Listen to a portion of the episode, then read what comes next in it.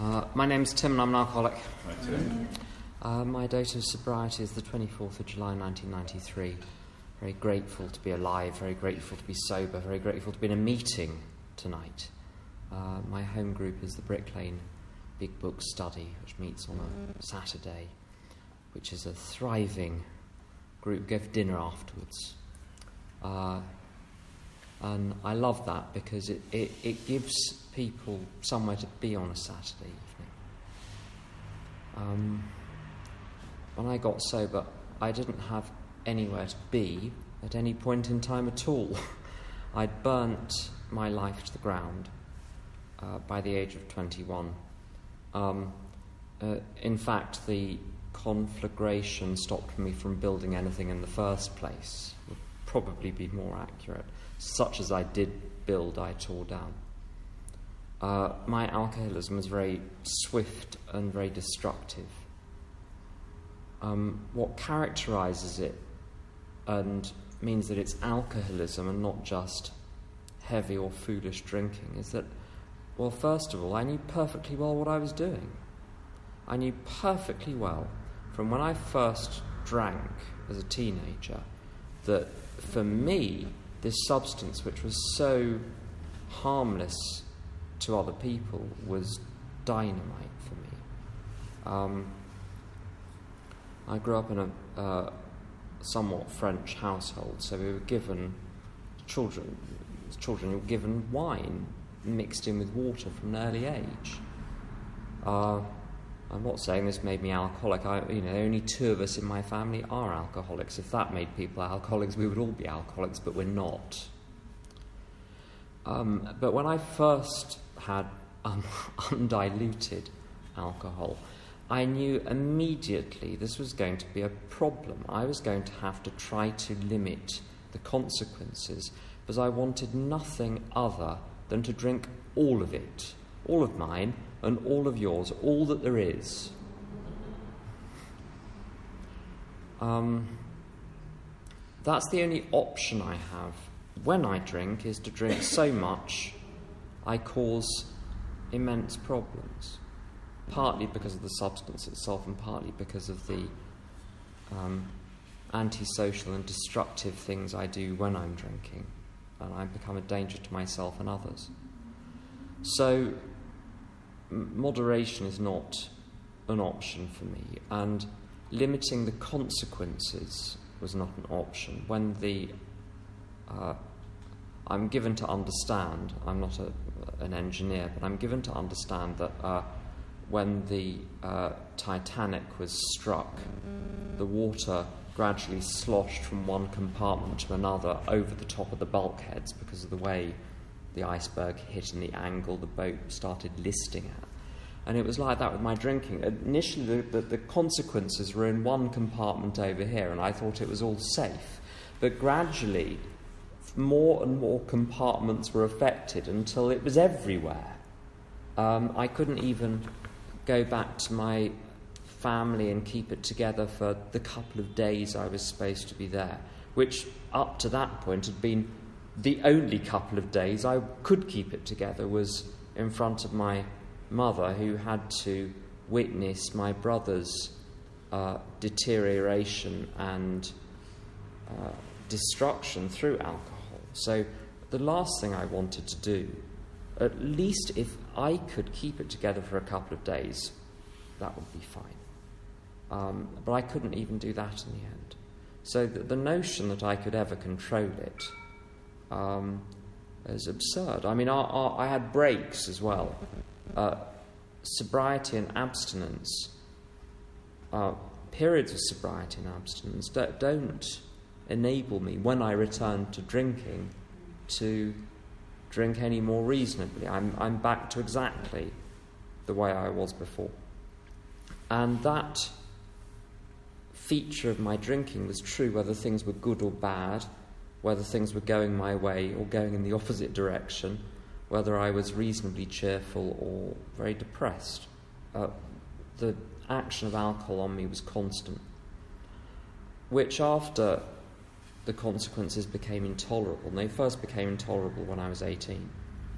Um, leaves me with only one option, which is to stop altogether. And this is where the, this is where the bad news really sets in. Is that I, I, I can apparently stop for a little while. That little while can vary from anything from a couple of days to a few months. But invariably, I start again. Um, because alcohol afforded me access to another realm which allowed me to transcend the reality around me I found so unacceptable. Uh, and there are people who are perfectly happy outside AA in material reality, who find a way of making peace with it without having to transcend it, and that's fine. It's not a judgment, it's just an observation. And I'm given to understand there are even people in AA that, once they get sober, are fine with a material existence. They get all of the bits and pieces of a material existence um, organized, so the family and the, the job and the house and the this and the that. And it's, they're fine. And I would look at those people a number of years sober, and I had the same external things, all the same uh, pressures, all the same joys, and I was deeply miserable and they weren't.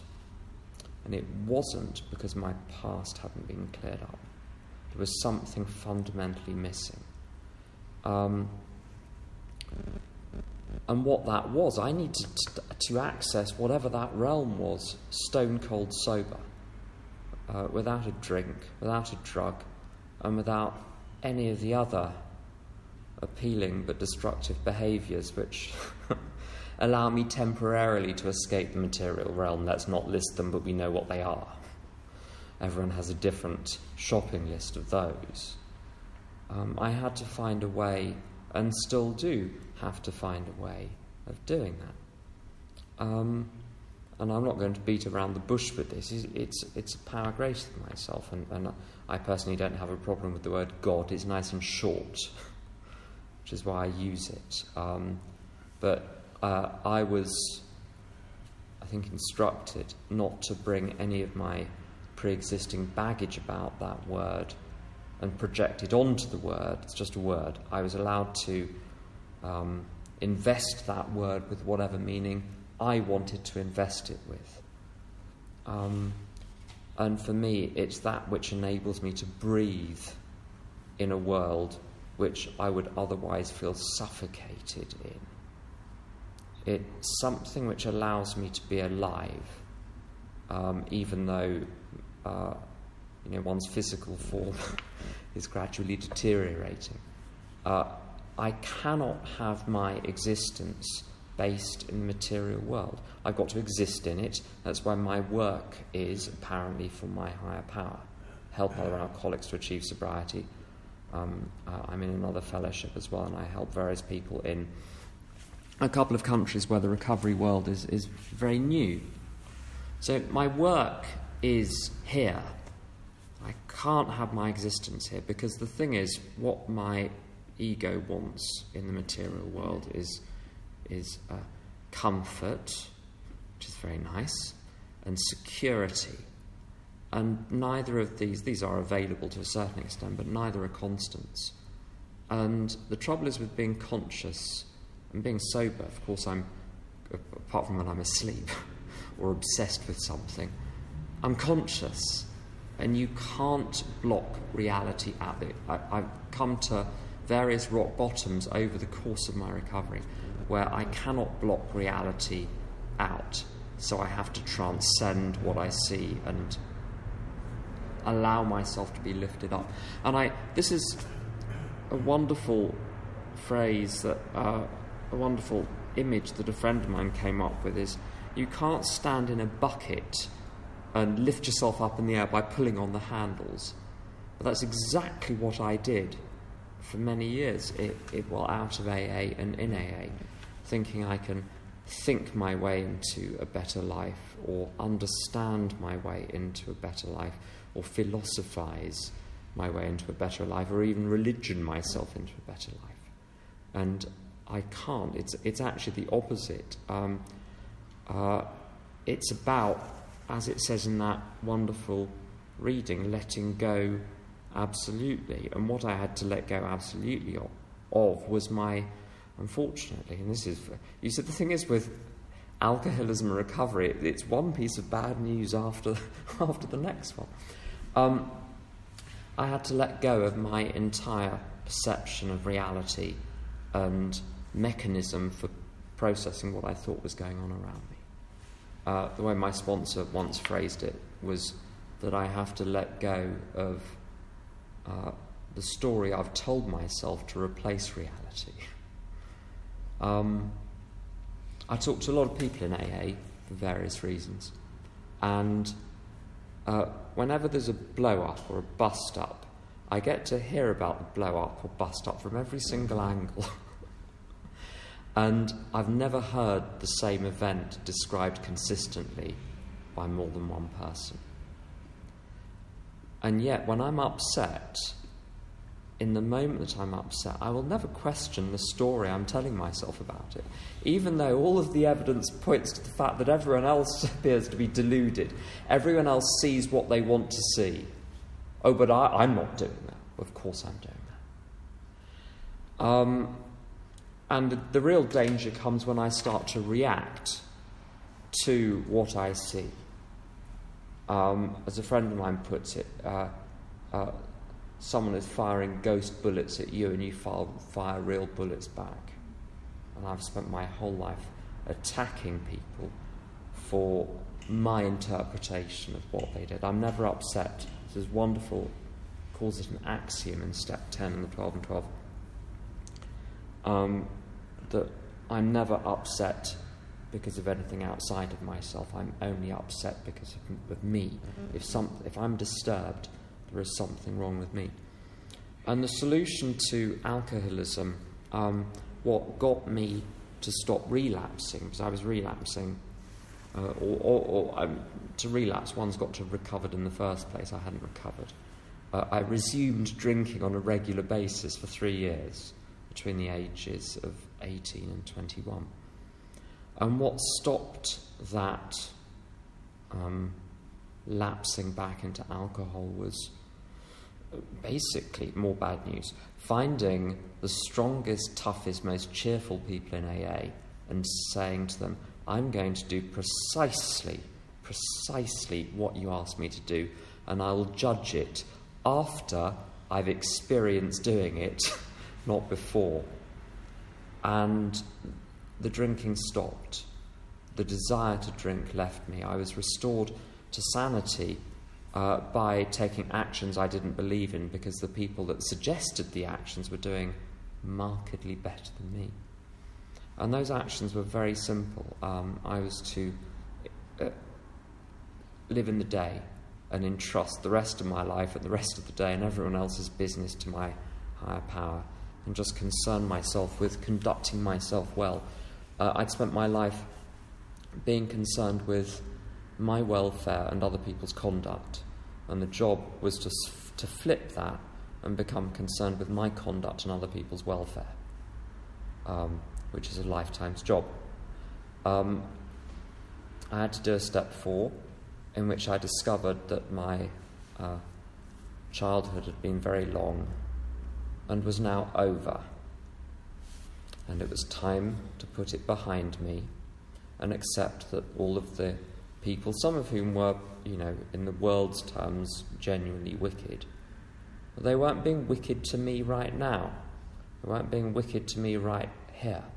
And if I was going to feel forgiven for anything I'd done, I did some wicked things. I needed to forgive them. um, I shared my step five, which was a rotten piece of work. Uh, two out of ten, I'd give it now, the first step five I did. It was done honestly, as honest as I could be at the time. And it did the trick. It secured me more sobriety. And when I shared it with my sponsor, um, uh, he said, "Should we go for a pizza?" That was his. Res- that was the aggregate of his response. Um, I said to him, because I'd heard it, it was very fashionable at the time to talk about one's character assets, and I said, Do I have any assets? and he said, A willingness to change. because the thing is, my worth is not established by doing a mathematical calculation of all the good things I've done and all the bad things I've done. Because I'm not what I've done, I'm not what I think, I'm not what I believe, I'm not what I feel, I'm beyond all that. So trying to add it all up like a, an algebra problem is not, it's not the way to find out who I am or how much I'm worth. I'm behind, I'm the one who's behind all of that, who's been operating the world with some very bad information. Um, step six and seven. Um, I go to God for removal of my defects when I've tried everything else. And ultimately, that is the process of achieving willingness, I believe, in step six. Um, when I try to think my way out of it, when I try to be a good little boy and behave better, and yet for the thousandth time in a row I blow up or implode, I have to say, I cannot do this. Chuck Chamberlain talks about coming in being a, to AA being a, a tongue chewing, babbling idiot. And uh, I've got to recognize today when I've got a problem, I'm just as much of a tongue chewing, babbling idiot. And I need the humility to recognize I can't solve the problem with the problem. the problem is my mind. And I can't use that as my primary tool. So it's about letting go. And then doing my best to clear up the wreckage with other people, and that takes innumerable forms, as it says in the literature. Um, and there's no one I know who I've caused trouble with who I haven't done my utmost to make amends to. And that's where the freedom comes from. Freedom to do what? As a friend of mine says, you make you do complete your step nine, it frees up the whole afternoon because you're no longer obsessed and scuttling around trying to avoid people, places, and things. Um, my job now is to be a channel for my higher power to shine through at any particular place I'm at, at any particular time. And it's not arrogance to say that because that's true of everyone, I believe. It would be arrogance to think that I can come up with a role for myself which is more important than the role that God has assigned me. That would be arrogant to say to God, the design is wrong, uh, we're going to scrap your plans, I'll take it from here. that would not be humility. So my job is just to go, ugh, let it all go and say, God, what would you have me do now? What would you have me say? Who would you have me be, be with? And let the cards fall where they fall. Let it break around you. And often it does break around one. But to let it and not interfere with that. Um, I'm going to stop there. Thank you for listening. Thanks, Tim. Thanks, Tim.